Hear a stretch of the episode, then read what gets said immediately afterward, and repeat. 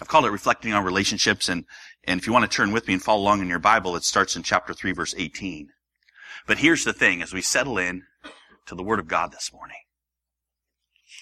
We've been talking in, about life on earth, and it's so important that you see as we read the text of scripture that these verses that we talk about and these pieces that we take, they're connected, right? It's like context is so key to everything we do in the Bible. Because we're so prone to take little pieces of the Bible and twist them out of context. And you can take a phrase, you can take a single verse and not understand. So I just want to make sure we as a body, as we go into this amazing text this morning, which is, which is about how you're supposed to be as a wife and a husband and a dad and a kid and a, these, these family relationships. That you realize what we've been doing. We, we spent two weeks on it. We say, what's changed? Because this passage is based at the beginning of chapter three, covers it all. The structure of it, the way it goes, where Paul says, hey, realize you died and your life is hid in Jesus Christ. When Jesus appears, you'll appear with him in glory. So everything he's going to talk about is from the position of something's changed in you and me, and it's our hope has changed. I no longer am going to present to God when I get to heaven a nice basket of good things so he'll approve of me and I'll get in. I already am in. I have a new family. God is my father. He's my dad. Jesus Christ died for me. That's done. Why? Because by faith, as we read in John this morning, everyone who believes in me will have eternal life. I'm set. So the issue becomes, how do I live out this life now? What about while I'm waiting for Jesus to come? What am I doing? And so we, we looked at how in the first two weeks ago, we looked at, hey, the, one of the ways that you do that is you don't live for self-gratification anymore. You don't want to like go after building up yourself and being self-oriented and and you don't want to tear down other people. Why tear down other people who Jesus died for? And then last week we looked at the beauty of this. That compassion, mercy, patience and humility and gentleness and kindness, these, these characteristics are not things we're, we're working on so much as they are, hey, what a beautiful picture it is that we can be this way because of the gospel. Beautiful. And then without stopping, Paul goes into what we're talking about this morning. I mean, we, we came out of we forgive because we've forgiven more than we can imagine. We have peace because Jesus has, has given us peace and made peace with us, with God and people. We remind each other all the time of the word of Christ. That's the amazing good news and what it means for our lives. And, and, and we're different, you see. You and I, we're different. Not because we strive for world peace, but because of what has changed in our hearts. We have this new hope. Jesus alone. Okay. When we fail, we know we're not, it's not the ground of our hope. How we do, it doesn't rock us. We can be transparent about failure. And all of this is wonderful, but, but there's still a lot of life then that we gotta think about. One of those areas is, is our central relationships. Christians get this generally. We know how important the family is. So it's good for us to hear this morning. I'm just going to read, I'm going to read the whole paragraph and then we're going to take it line by line. So I'm not even going to put it on the board first. I just want you to hear it. Ephesians 3:18. Wives, submit to your husbands as is fitting in the Lord. Husbands, love your wives. Do not be harsh with them. Children, obey your parents in everything, for this pleases the Lord. Fathers, do not provoke your children, lest they become discouraged. Bondservants, obey in everything those who are your earthly masters, not by way of eye service as people pleasers, but with sincerity of heart, fearing the Lord. Whatever you do, work heartily as for the Lord not for men, knowing that from the Lord you will receive the inheritance as your reward. You are serving the Lord Christ. For the wrongdoer will be paid back for the wrong he has done, and there's no partiality. Masters, treat your bondservants justly and fairly, knowing you also have a master in heaven. Okay, there it is. That's the household code, and there it is. There Paul lays it out for us, and he, he gives it to us and says these are things to do. It's remarkable for a couple of reasons, though, that maybe you don't often think about.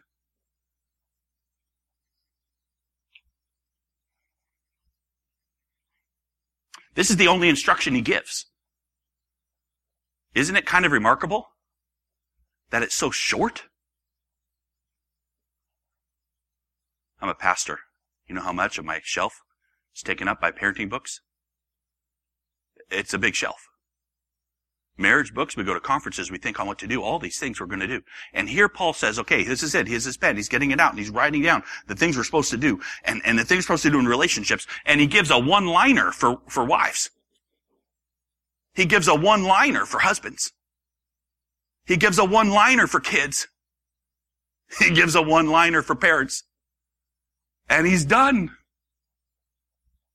My heart goes, Paul, wait, come back. I need to talk to you some more about what you, cause I need to know, how do I do this parenting thing? And if you're a parent at all, you know, wait a minute, it's overwhelming. How do I do it? I want the nitty gritty.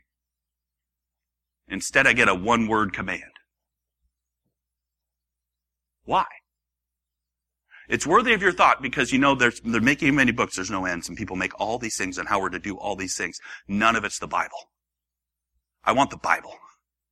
I want to know what God says for my kids and what, what He wants for my kids to do. I want to know what I'm supposed to do as a dad. I want to know what I'm supposed to do as a husband. I want all my relationships to be set out and in order. And, and so that we come to the Bible to find that out, and, and this is where I find it out, is right here in, in passages like this. Many, there's, there's not a lot more. there's a little bit. We'll take a look. But as we go into it, I, you gotta see, this is very important for us. What, why do you think that is? That it's so short? Especially given the fact that you and I, most of our lives, have heard probably a hundred sermons on parenting, or on marriage, or on how to be a good spouse, or on how to do it right. And, and it's, it's trying to take this one word and sprinkle it out. Why is that? I'd suggest it's this. The context is such. It's not your emphasis. This is something for you to do. There's, this is a command and we will do it and we will talk about how to do it. But let me tell you, the focus of Paul is that you are a new creation in Christ. Out of that comes these simple things that you should work on. I should long for gentleness and compassion and kindness and humility. That's clearly linked to the gospel. I want to show you this morning that Paul's heart is your role in your relationships is clearly linked to the gospel, how you think about them now. But it's not, oh, you know what? You, this is the end result for you is that you work on these things and, and you got to make sure that you get all of these things right. And so I'm going to give you 15, a list of 15, not 15, 115 things you got to make sure you do so that at the end of the day you can say you accomplished parenting. Uh, that's not the text. I want you to get the text. After you get the text, you can apply it in a thousand different ways. There's all sorts of different ways we're going to look at, but you got to see the flow first. You got to get the heart first, and you got to see what's actually going on in the Bible. It's interesting to me that these are the household code, but it's only a couple of relationships. Where's the, where's the one for single people? Where's the Christian vocation for missionaries? Where's the rank of things? See, he's assuming, there's an assumption in this text, I think, and again, I'm, I'm challenging you from the Bible. There's an assumption that most of us will live daily lives. Most of us will not be overseas. Most of us will not be saying, what can I give up and not do so that I can, so that I can um, live better for Christ? Like somehow it's living better for Christ to not be in these relationships or to be in different ones. These are the basic ones. Now, not everybody is married, and, and, and, I get that, but these are general relationships that are happening all the time around us. There's marital relationships, there's, there's parent, there's uh, parental and, and children relationships, and there's work relationships. And you're covering kind of basically life. You're not covering, let's get out of those things so we can go serve Jesus. You're saying in the midst of your daily life, look, you are serving Jesus. How? Something's changed. Your heart's changed. Your heart's changed because you have a new hope. Okay, so that's just going in, and, and that's just to spark your interest a little bit as we go into, hey, these are things that have been elevated so high and so deeply driven into. I want to back up and make sure we see the main point of the scriptures in this. Let's take them one at a time and take a look at it's it's interesting and good stuff for us to consider. The first is wives and husbands. So he starts there in verse 18. And again, this might not be you, but I hope as you see this, even if you're not a wife or a husband right now, you can see the connection to the gospel. What Paul is longing for this picture to be. That, that's what I, I want you to see. Let's take a, a closer look. Okay, so wives, submit to your husbands as is fitting in the Lord. Husbands, love your wives and do not be harsh with them. Boom. Done. I mean, it's balanced. It's nice. The, the wives and the husbands each get one command. But this wives submitting to your husbands, there's been much written on this. It's easy to find lots of literature on what this submission is, especially in our culture that doesn't like submission. I, this is the same word he uses in Ephesians, first of each other, and then particularly in this role. And what I'd like you to see is about the role. This is something that's special. So submission in this area literally means arrange things underneath. Arrange your life under. Hupotasso is the word. You could see, right, that has overtones of respect, of being under authority. And so the command that Paul gives is, wives, uh, be, be underneath ranging yourself under, respecting, honoring your husband. Okay, there's many reasons why in the culture he was in, why this would happen. And they're mostly related to power. Men fight battles. Men are generally, it's not always true, but generally stronger. There's authority and power and strength. You might get beaten if you don't obey. That's not the Bible, is it? Not even at all countercultural, this stuff. It's not about fear and power and control. You could even say, some do, you have to do this because otherwise God's mad at you. Keep God and your husband happy by being quiet and submissive. That that's, that's, that isn't why wives. Why you, if you're a wife today.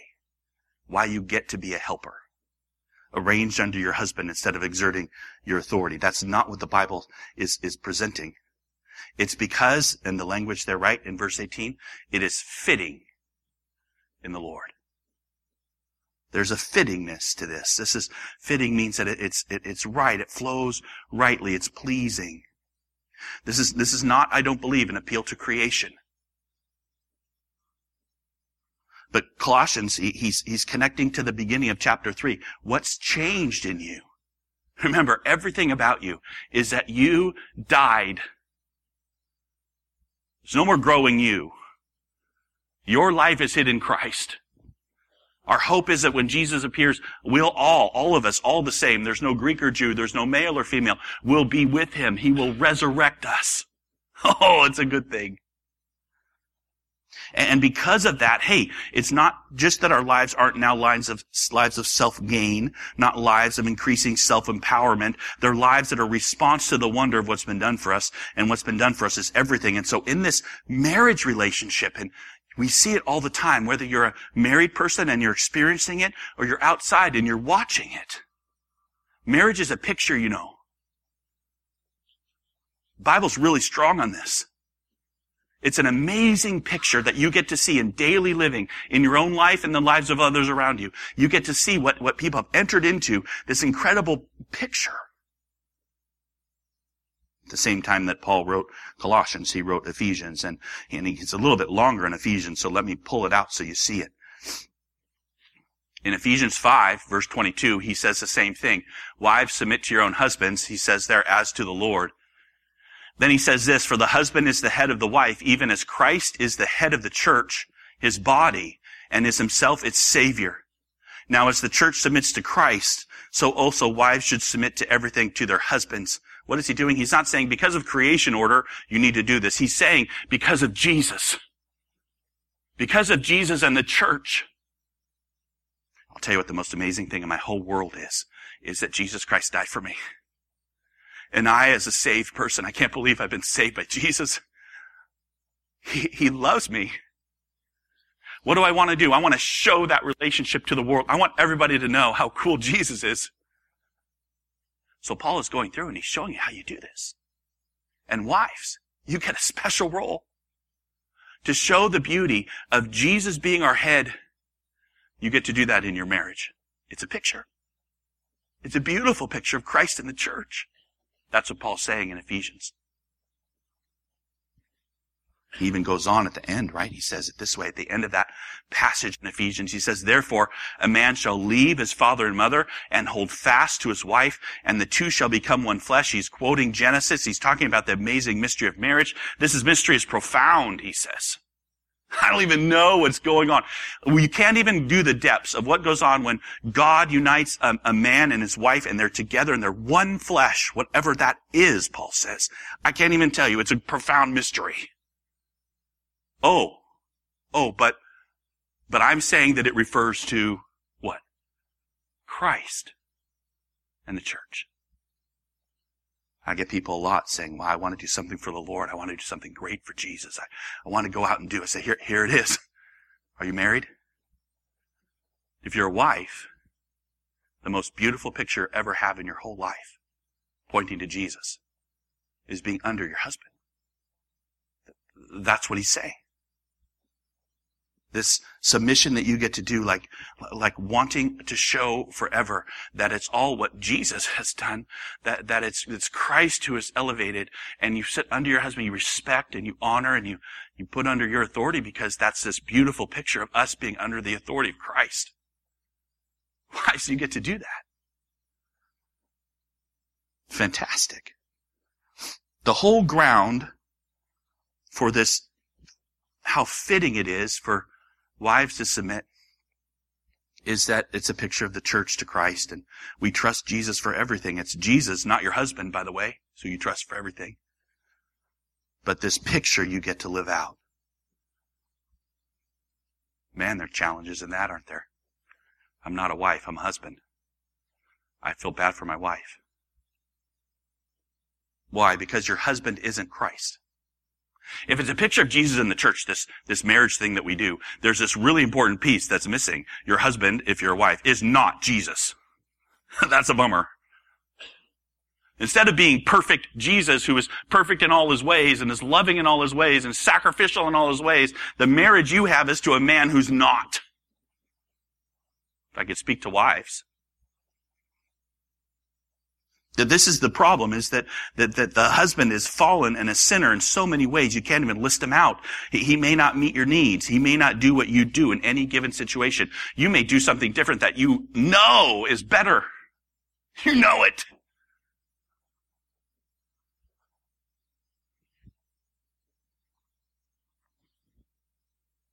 And yet you've entered into this picture. It's an image of what's fitting and right and true, which is Jesus who is over the church. And if, if you get by your actions in your life, you get to reflect this. How amazing for you.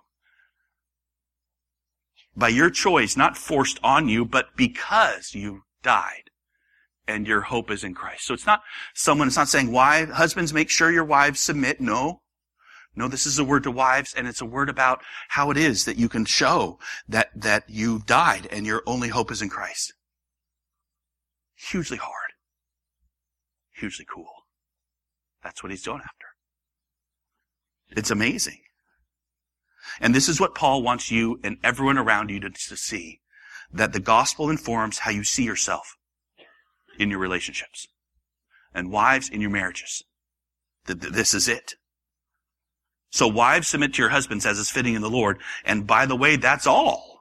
There's no like long list of exactly how that works out because it'll work out in different ways. It'll be seen in different ways. But, but it's a short, simple, and like everything else he's talking about here in Colossians, it's just be this way. Because of this amazing change in your hope, kindness. Because of this incredible fantastic change, humility. And in the relational area, submission, respect, honor. Because of Christ. Okay, so and for the husband, to, to look at the husband for a minute. So there's the wife's picture. Here's the husband's picture. Husband, love your wives and do not be harsh with them. Well, no duh. I love my wife. It rolls off the tongue. We talk about love all the time, but that's not exactly what's meant here, huh? Our conception of love or our conception, you got husbands, you got to have warm fuzzies for your wife. Like somehow Jesus is giving me flowers. That's not what it means, right? This is love like God is love. Like Jesus loves you. Like amazing love. We're entering into this beautiful picture, and wives are entering this beautiful picture of, of the church submitting to Jesus, and they're, they're, they're choosing, and this is a wonderful way we get to show the gospel as we, we choose to go into this, and then husbands uh, get to be the people, love their wives. Cherish, adore, soft-hearted, all the way down to laying down your life like Jesus did. This is directly related to the gospel, right?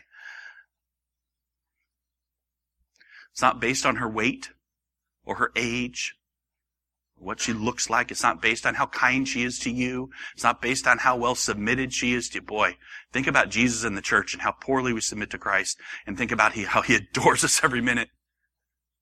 While we were yet sinners, Christ went and died for us.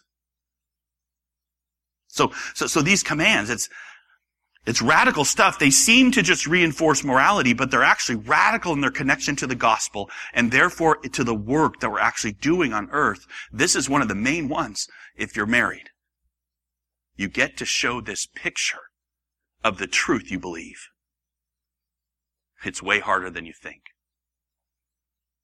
So two parts there for the husbands. One is, one is love your wives, but the other is, and don't be harsh with them. And that's, they're connected in some ways. The word there literally means don't embitter them. Don't make them bitter. Why would he say that? Because it's a new authority, right? In many of this cultural systems, including the system Paul was in, and it goes down to our day, there, there's power structures. These are, we're talking about power structures. Whenever somebody has power, what, what happens? Power corrupts. Absolute power corrupts. Absolutely. It twists us, you know. It twists on both ends. The people are under it and the people are over it and you, you see the dynamic and it starts to influence how you think of the other person and what you do and, and, and all of these things. And, and this, this piece he's going after says the wife doesn't have power, is choosing not to. In certain ways.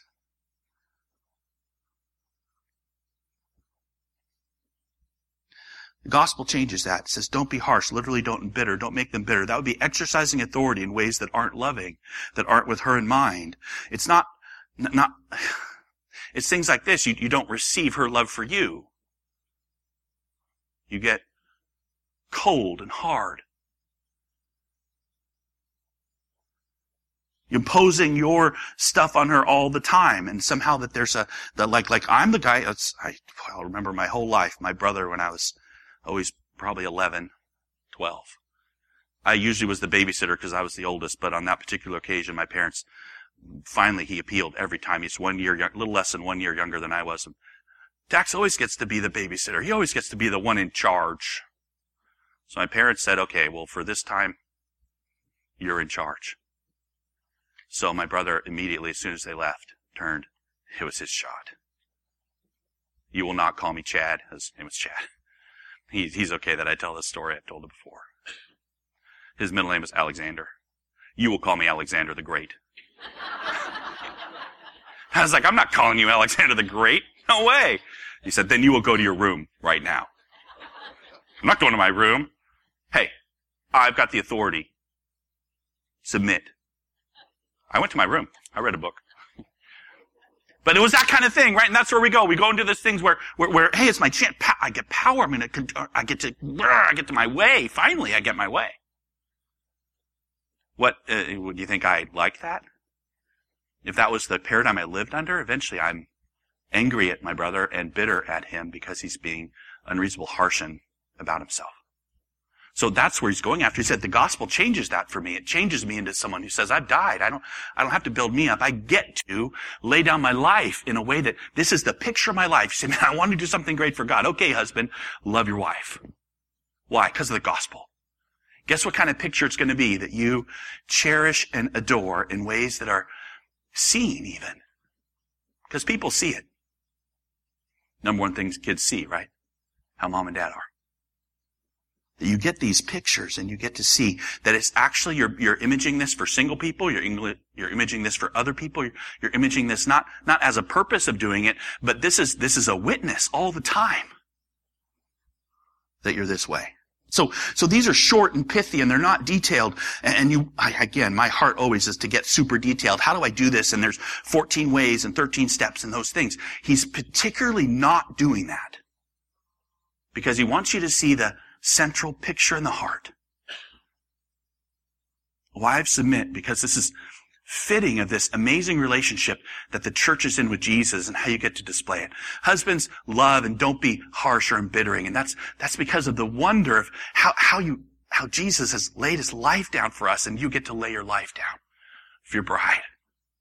Oh, I can't wait for Jesus to see him because we're his bride. That's what we're after, right? It's, it's amazing. Statement of fact. He's not into methodology. He's into heart. Methodology may, may vary.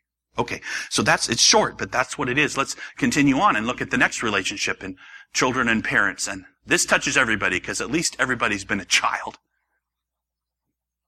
Many of us are parents. And Paul has this thing to say. Let me say first the children. Children, obey your parents, for this is in everything, for this pleases the Lord. Okay, so we're shifting, right, from marital relationships to parents and children. Everybody's been a child. Many of us are parents. This is fertile ground. And, and again, Paul is super brief, isn't he? Tells you that this emphasis catches how your heart is shaped by the gospel. That's the emphasis. How the heart is shaped by the gospel how what's changed, which your new hope, plays out in your relationships, which is as a child. And, and so his first look here, it's, it, word there is little children, so it's not really talking to adult children. It's talking to people who are in the home, as kids are in the home. And, and again, as all of these, it's addressed to the group. It's not addressed to parents. Make sure that you make your children do this. It's addressed to kids. Hey, let me talk to you about the gospel for a minute. Children, obey your parents in everything this pleases the Lord. Obey. That's the command.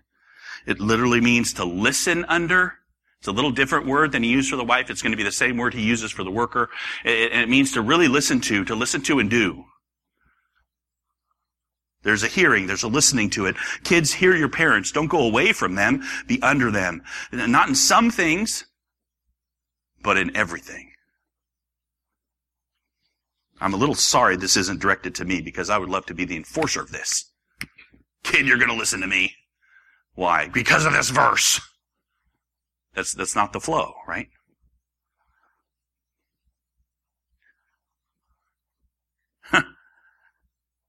it's after this. It's after why would you obey parents who are as fallen as you are? Right? Why would you obey parents who express their desires in frustrated ways, who don't act as logically or as lovingly as you would want? And, and the, the response is there because this pleases the Lord or this is pleasing to the Lord. This is, the idea here is a lot like the role that was given to, to, to wives in this image. It's fitting. It's pleasing in a rightness way. It's not like, like this either or thing like we sometimes do in a command, like, oh, well, if you do this, God's happy. If you don't do this, God's sad. It's, it's not that. It's, this is the flow. This is fitting, pleasing, right. Why? Why is it fitting and pleasing and right? Well, it doesn't take much, does it, to think through, given what he's, in the context he's in, that we died and our life is hidden Christ. We've got a father, a real father. And we're now his family. Why am I his family? Because of what Jesus has done. So now here I am as a son or daughter of God in the family of God with my dad who loves me adoringly. What do I want to do? I want to hear him. I want to obey him. You realize you're doing the same thing. It's a picture in your life as you as a kid in everything you obey your parents. Not because they're particularly reasonable. Not because they're doing the best thing that you think they should do in order to raise you as a child and they're developing you rightly and they're, they're keeping you from iPhones. Not because of that, but because of the picture that you get to portray of the wonder of the gospel because you're in a family. That's the gospel, right? Jesus, the firstborn of the Father, obeyed unto death, even death on the cross. And it goes well with you if you get Christ. And receiving Christ is receiving the gift of family. Father over the Son, not in value or power or strength and wisdom. The, the Father's not stronger than the Son or more important than the Son or, or better than the Son. They're, they're the same, right? But the picture there is that the Son was under the Father and everything. Even to die. That's the picture we have of the gospel. It goes well with you if you get Christ. Receiving Christ is receiving this gift. So kids, in all things, not picking and choosing based on how wise it seems to you. Really, that's the problem of the garden, and it infects us early. That we, we have a, we have a fine-tuned thing of the knowledge of good and evil, and so we want to pick out how well people are doing in anything. The fairness doctrine. Particularly oriented on me. The grounding of this command is that you have Christ. He's done everything for you. And even if parents seem to be overly harsh or having you do things that other families don't or those things that you're going to hear and listen and be under their care because you're totally radically taken care of by Jesus. In order to do this, you see that it's going to be impossible not to make you into some form of behavioral obedience. We can do that with a person who doesn't know Jesus. Schools do this all the time. We do this all the time is that we have our kids obey at home, but they don't know Jesus. We're talking about something really important and cool that, that may look a little the same, but it's totally different. It's this idea that we're imaging the wonder of what the gospel is. Kids, you get to do that. I think what gets in the way of this is our earthly fathers aren't much like our heavenly ones. So he says this, he says, fathers don't provoke your children lest they become discouraged.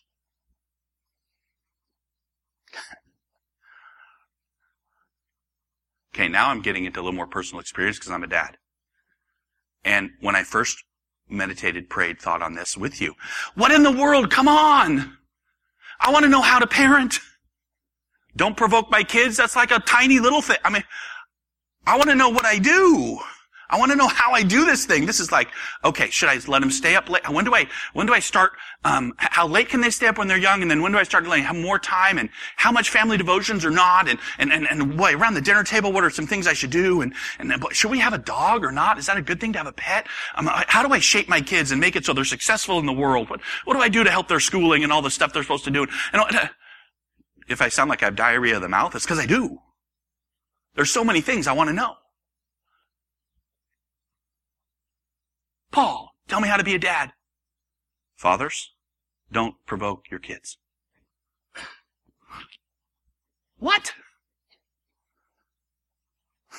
it's remarkable that this is the line. The only line that parents get. I think fathers, it's fathers and mothers, especially in our context. It's really important. It should give you pause, parent.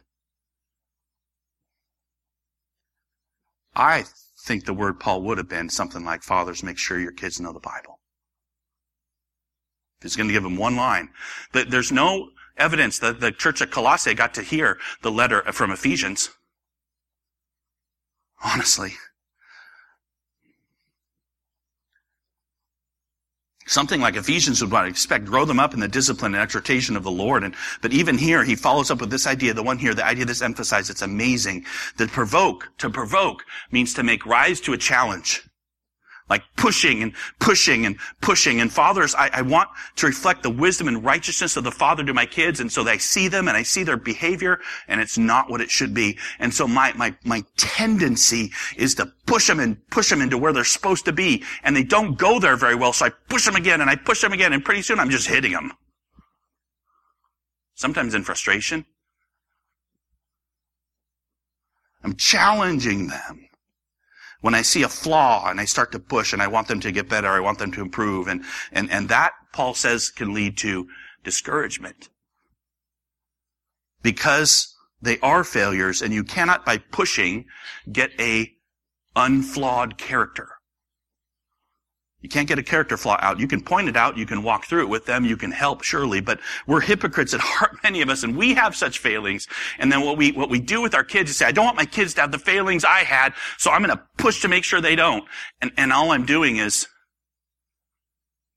actually going against the gospel. The gospel is that God loved me when I'm a failure. He loved me when I was a sinner. I want to make it so my kids don't need God's forgiveness. I want to make it so my kids have everything perfect in a row. They have all the pieces that I think they should have. So God says, good kid. But what is good kid? Good kid is broken kid who knows Jesus. I miss it. I miss it as a dad. I'm not talking about adult children. I'm talking about by the time they're eight or nine, they get to see that I'm a hypocrite in my own home because I'm telling them to be better than me and I'm not better.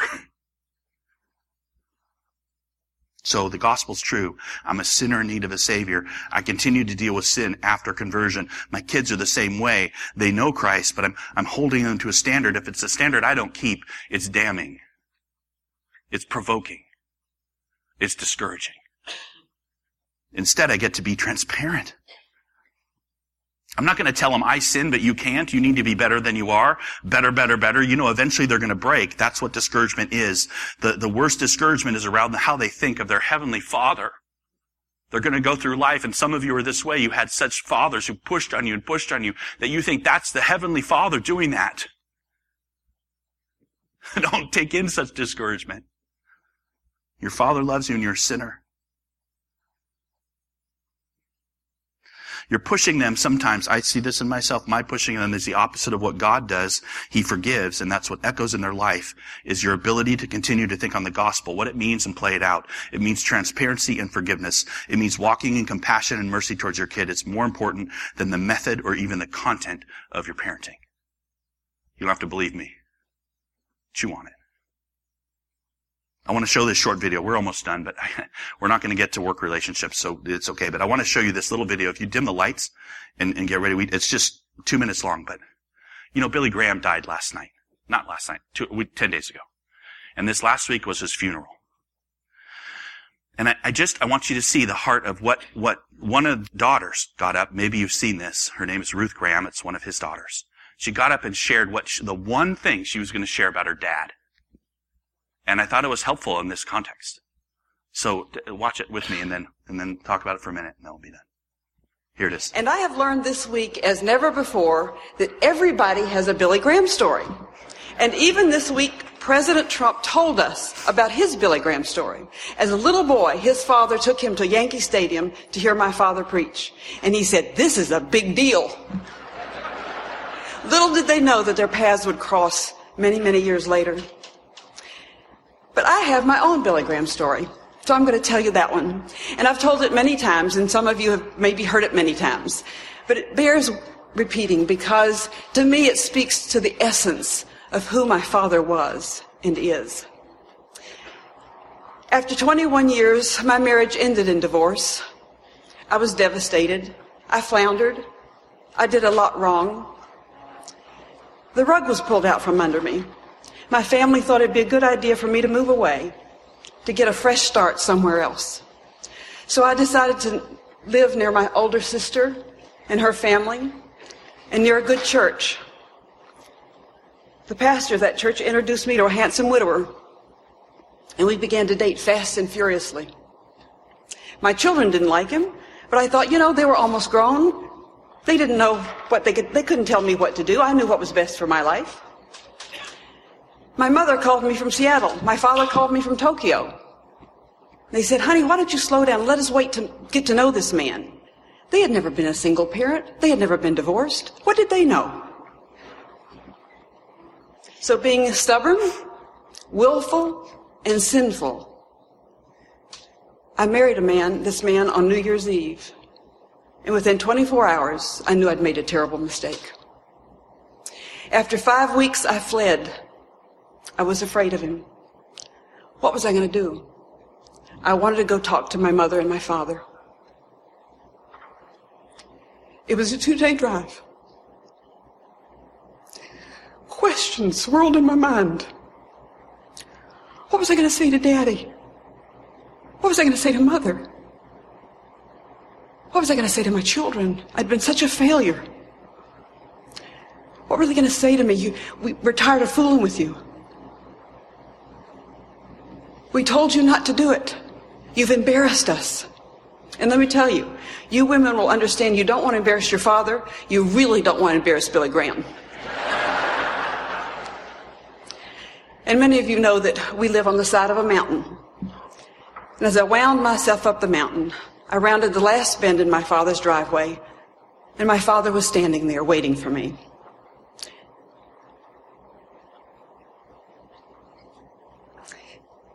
As I got out of the car, he wrapped his arms around me and he said, Welcome home. There was no shame, there was no blame, there was no condemnation, just unconditional love. And you know, my father was not God, but he showed me what God was like that day. When we come to God with our sin, our brokenness, our failure, our pain, and our hurt, God says, Welcome home. And that invitation is open for you. Thank you, and God bless you.